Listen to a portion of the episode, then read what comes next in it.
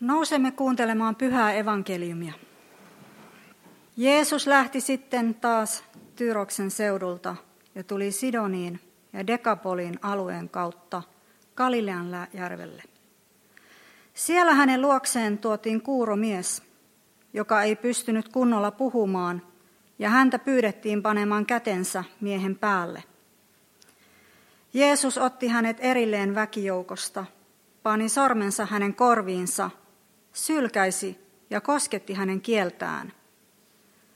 Sitten hän katsahti taivaalle, huokasi ja sanoi kuurolle, Efata. Se merkitsee aukene.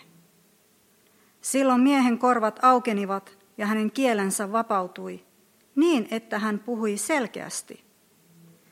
Jeesus kielsi ihmisiä kertomasta tästä kenellekään, mutta mitä enemmän hän heitä kielsi, sitä enemmän he levittivät siitä tietoa.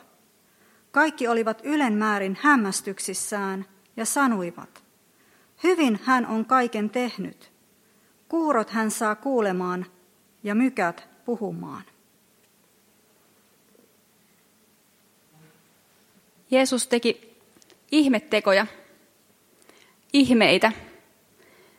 Tämän itse muistan jo lapsuudesta.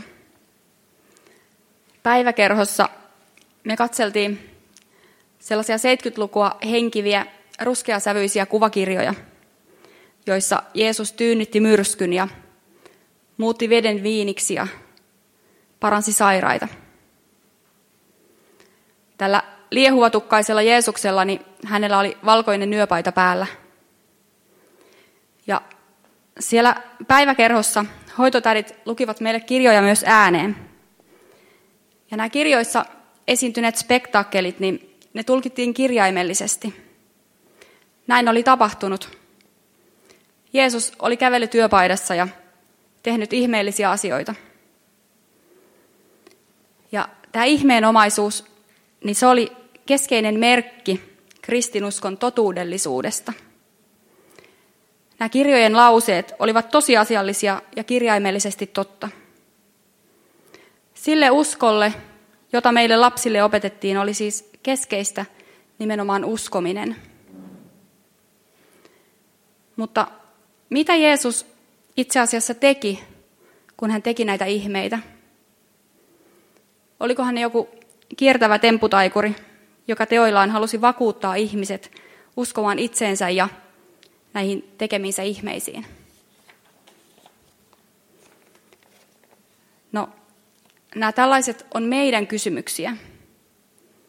Me tieteellisen maailmankuvan omaavat ihmiset kyselemme, että onko tämä mahdollista? Ovatko tällaiset ihmeet mahdollisia? Ja Jeesuksen ihmettekojen hyväksymisestä tulee tärkeä veden jakaja, tutkijan ja uskovan tai erilaisia uskonnollisia painotuksia omavien ihmisten välillä. Mutta Jeesuksen ajan ihmiset elivät maailmassa, johon nämä ihmeet kuuluivat luonnollisella, luonnollisena osana. Magia ja ihmeet olivat ihmisten maailmankuvan peruskäsitteitä. Siihen aikaan kysymys kuului, että kuka ihmeen pystyi suorittamaan ja millä voimalla hän sen teki. Ihmettä itsessään ei kyseenalaistettu. Niitä tekivätkin monet kiertävät tietäjät ja parantajat. Mutta näissä Jeesuksen tekemissä ihmeissä oli kuitenkin jotain ainutlaatuista ja poikkeuksellista. Nämä ihmeet eivät olleet itse tarkoitus ja päämäärä, vaan ne välittivät erityistä viestiä. Ihmettekojen kautta Jeesus rakensi maailmaan Jumalan valtakuntaa, missä sokeat saavat näkönsä ja rammat kävelevät, spitaaliset puhdistuvat ja kuurot kuulevat. Kuolleet herätetään henkiin ja köyhille julistetaan ilosanomaa. Eli yksilöitä parantaessaan Jeesus paransi ja rakensi samalla koko yhteisöä. Jumalan valtakunnassa on kyse suuresta hyvyydestä ja voimasta, järjestetystä rakkauden valtakunnasta, johon Jeesus pyytää meitä astumaan. Keitä parantamalla Jeesus tänään täällä manifestoisi Jumalan valtakuntaa? Antiikin maailmassa sairaat joutuivat yhteisön ulkopuolelle. Maailmaa ei muotoiltu esteettömäksi. Kuurona tai sokeana oli vaikea selviytyä.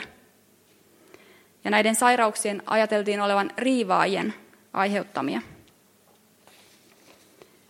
Myös meidän ajassa yksilöiden haavoittaminen ja ulos sulkeminen vahingoittaa koko yhteisöä.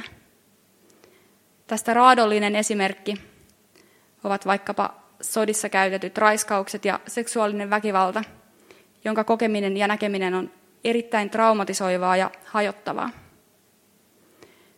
Mutta on myös arkisempaa, arkisempia esimerkkejä lähempää.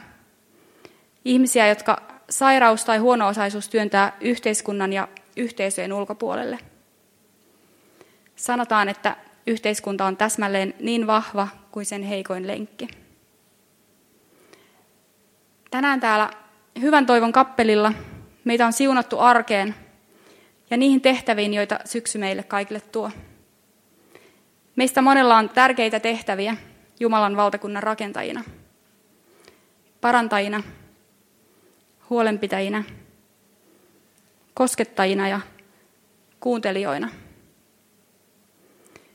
Jumalan valtakuntaa rakennetaan elämällä, toimimalla Kristuksen käsinä tässä maailmassa. Pave Maijasen Pidä huolta kappaleessa kuvataan minusta hyvin näitä Jumalan valtakunnan periaatteita. Mä luen nämä sanat tähän tällaiseksi pieneksi loppurukoukseksi. Voit kuunnella tämän biisin sitten kotiin päästyäsi. Pidä huolta itsestäsi ja niistä, jotka kärsii. Anna almu sille, joka eläkseen sen tarvii. Muista siellä rakentaa, missä kotimaahan sortuu. Koita niitä rohkaista, jotka päätöksissään horjuu. Sillä jokainen, joka apua saa, sitä joskus tajuu myös antaa. Pidä huolta luonnosta, se susta huolen pitää. Pidä kiinni päätöksistä, niistä voima itää.